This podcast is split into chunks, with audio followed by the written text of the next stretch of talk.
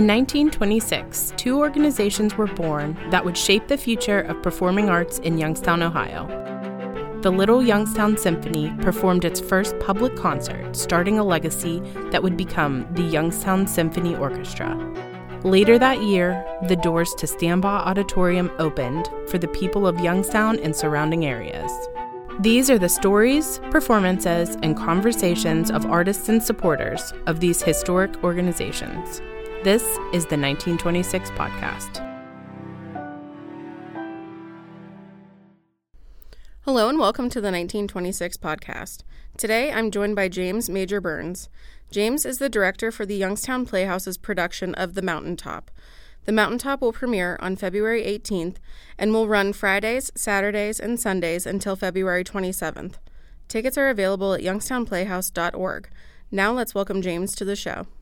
Let's start out by talking about what originally sparked your interest in theater. So, I feel like it's all um, performance, it's all entertainment. So, as a child um, in church, I always loved the singing, and my my grandmother, my mom, and my sister were in the choir. I always loved that. And then I just fell in love with some artists when I was young, like Whitney Houston and mm-hmm. Michael Jackson, watching the Jacksons' American Dream. So I always loved to sing. And then when I was in school, what teachers like to call interrupting the class, I like to call, you know, a stand up comedy set. I didn't realize that, you know, I was realizing people were laughing but I didn't know why they were laughing. I just knew I was doing something. So when I look back and see like those string of things, that was like my stage. Mm-hmm. This was my stage. It was called uh, Insubordination, but I just I was just trying to make everybody feel good. Sure, yeah, yeah. I've heard of um, some comedian has said that he would always interrupt class and finally the teacher was like all right get up and do 10 minutes of stand up would you have loved that? Yeah that, and then i probably wouldn't have been ready. I'm like no i need to interrupt. Right. that's, that's the funny part. You're exactly. messing up my set. Exactly. But um, i actually celebrated 10 years um, of performance in this that i consider my 10 years since i took my first uh, stage show in 2011 but i was in choir mm-hmm. and church choir at school and and then at church. But I took my first step on the stage um, in 2011 at Top Hat Productions. Nice. What was the production that you participated in? Hairspray. Oh, okay. You want to hear? You want to know what's funny? Are we following? what's funny is I thought that we were just rehearsing at the Top Hat um, theater and I thought we were coming to the Playhouse, the mm-hmm. Youngstown Playhouse, because sure. that's the only theater I knew. Yeah. So we're a month in and I'm like, yeah, so when are we going to the Playhouse? And they're like, what do you mean? I'm like, yeah, we're going to, this is the rehearsal space, right? Mm-hmm. And we're going to go to the big stage. They're like, no, the show happens here. but it was a, it was a great experience. And I got to do, I ended up doing hairspray two more times over the last 10 years. So I went from the ensemble to seaweed. So it was a nice journey. Nice. That's awesome. Uh, what aspect of theater has been the most difficult for you? It's um, sometimes embodying a character that I don't relate to in any way. Mm-hmm. So most of the characters I play or have played are similar to my personality, and because that's what draws me to them. So I have similar traits, even if I'm not exactly like that character or person. It's a similar trait, or it's easy for me to be uh, quick it, or try to be funny when that's mm-hmm. who I am in real life. But uh, when I played Mister in The Color Purple, I couldn't connect to him because I had, I was like, I don't know this man. Right. Sorry to this man, but I couldn't. I, even though I knew men like him, I just didn't I never wanted to be like him in real life. So sure. I was having this disconnect with him and I was judging him as a person. So I had to let all of that go to find a human side of him and then realize that I'm just still playing a character because I mm-hmm. was looking at it as so literal of a human being. I'm like, this is not me.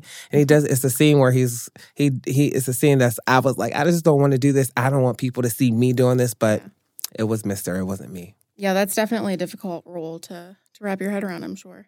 Yeah, and uh, it was a lot of things that went into it, just like how like I said, how he was going to be portrayed. I wanted to make sure I was bringing that energy because I don't do dynamic or dramatic roles like that all the time. So I was definitely hard on myself because I didn't want it to just be good. I wanted to bring a strong level, the same way people view me when I'm being funny. Mm-hmm. Yeah, absolutely. I can get that for sure. But you did an amazing job. So thank you. I tried. Well. I loved it. I tried. I tried my best. And one thing I've actually learned, I got an opportunity to do a show 72 times, and it just taught me about how you continue to get to develop a character. Mm-hmm. So even when I haven't run in, I only have six shows, I'm still developing that character. So every show I felt like I was learning more about him and he was we were becoming the same person so i felt like by the last show it was it was the first time i did a show that i felt like my last show was my best performance yeah. because i just was looking forward to continuing growing yeah absolutely that makes sense um, what is your favorite aspect of theater um you know when we did the color purple because it was the first show after the pandemic mm-hmm. it was like did you see Endgame Mm-mm, no Ooh, so, oh wow! I'm so sorry. I don't know where this is going now. no, that's but, uh, okay. Wow, I'm sure the listeners have. oh well, Endgame when they were uh, just at their last wits, and uh, the Falcon was buzzing into uh, Captain America's uh, earpiece and he was like on your right and it was like this spark of the magic that uh Doctor Strange has to mm-hmm. open up when I was standing on the side of the stage um one night at rehearsal I felt like this spark in me that was like starting to come back and I felt like I had lost it during the pandemic and it's my connection to the audience. It's mm-hmm. that exchange that we get. It's that we're like the show, we're really doing it together because when the audience there is there versus when they're not there, completely different shows. Mm-hmm. It's a wave. It's like the ocean. So I love having that human connection. And that's um, how I feel about life. Like I love having personal connections with people, even if we aren't going to be friends. like when I'm here, I'm like, well, I'd rather have a great time than sure. just not talk to you. So it's that human connection that I get to create with my cast and the audience audience. Yeah, that's awesome for sure. All right, so you have had roles uh, at the Playhouse in Elf, The Color Purple, and Dreamgirls, but this is your first time directing, correct? Yes, it's my debut. Yes. So what what drew you to directing, and specifically, what drew you to directing The Mountaintop? So I was asked by James McClellan a mm-hmm. couple years bef- before the pandemic, of mm-hmm. course. He thought that um, I should think about directing. He said, I think you would be good at this. Mm-hmm. I think this would be a good show for you. Here's a script, you should read it. And, you know, he just wanted to throw it out there.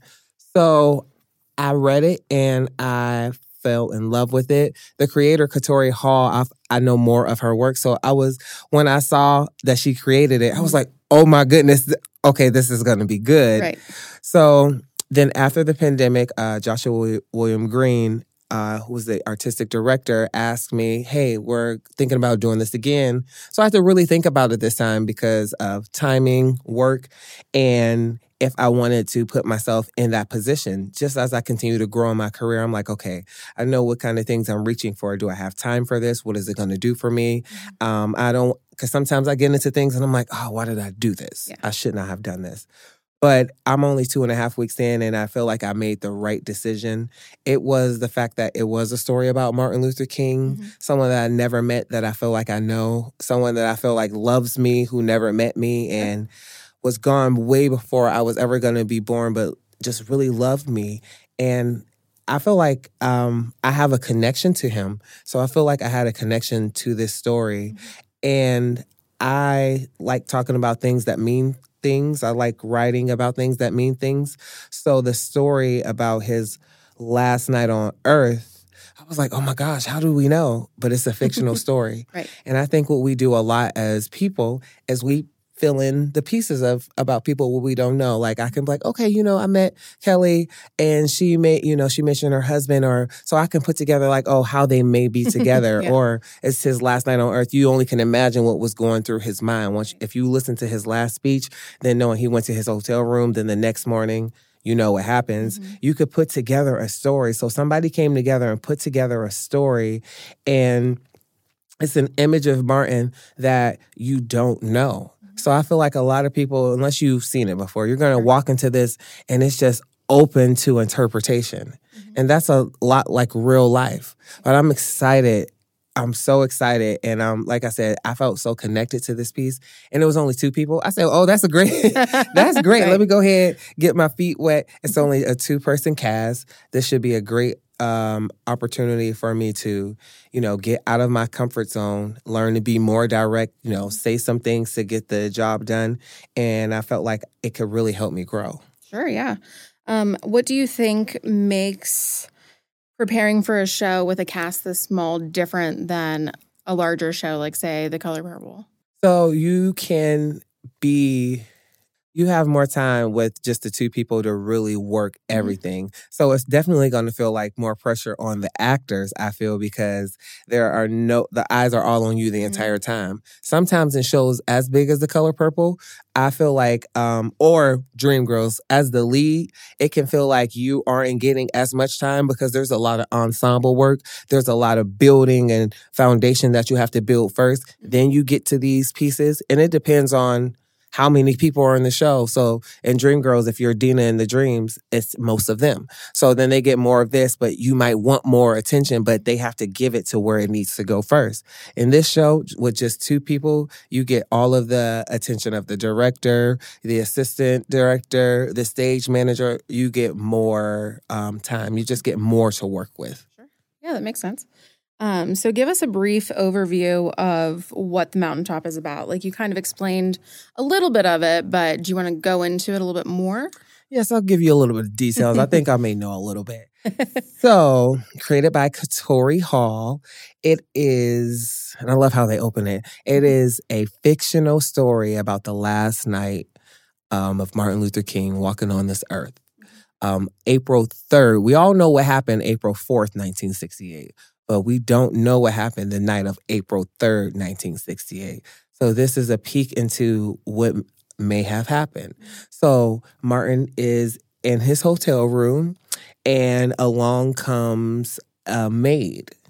And uh, little does he know that this maid is actually here to let him know what is going to happen with him.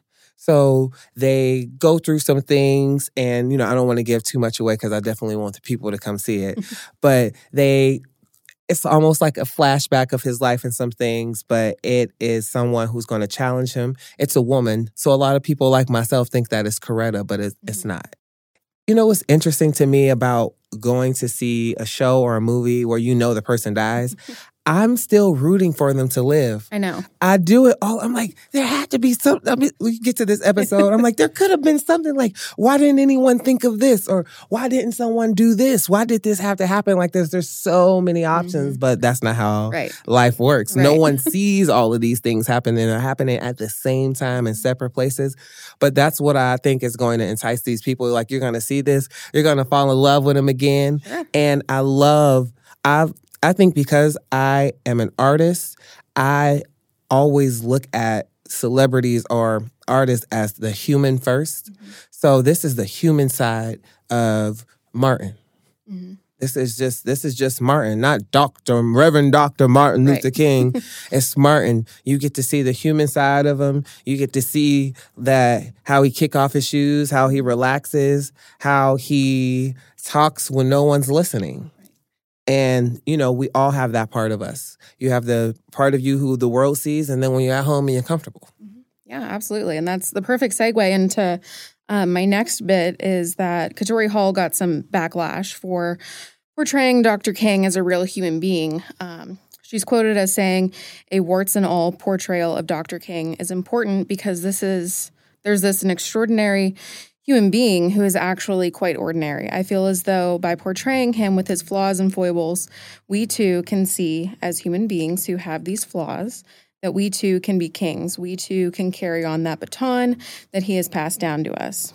So, what are your thoughts on that quote, and what do you hope that people take away from the production? I absolutely agree with her, and that's how I feel. Um, is exactly how I feel. Is that uh, it's just like um, Hamilton for me. Uh, Hamilton was this great person, but then you see the show and you saw all of the things that he's done. So does that not make him a great man still, or he, is he going to be judged on these uh, how are we judging the bad versus the good? Right. Martin is still a great man. We know everything that he has done for us and what he was willing to do and where he put his courage with having a family and having a wife and small children that he could have just been at home with them, but he put his life on the line. But if you find out that maybe he had a gambling problem, does that now take away everything that he stands for. And I think it helps humanize him again so they can see that we are I said this to I said this to the cast. I'm like that you are just like Martin Luther King. You standing right here on the stage, you equal to somebody.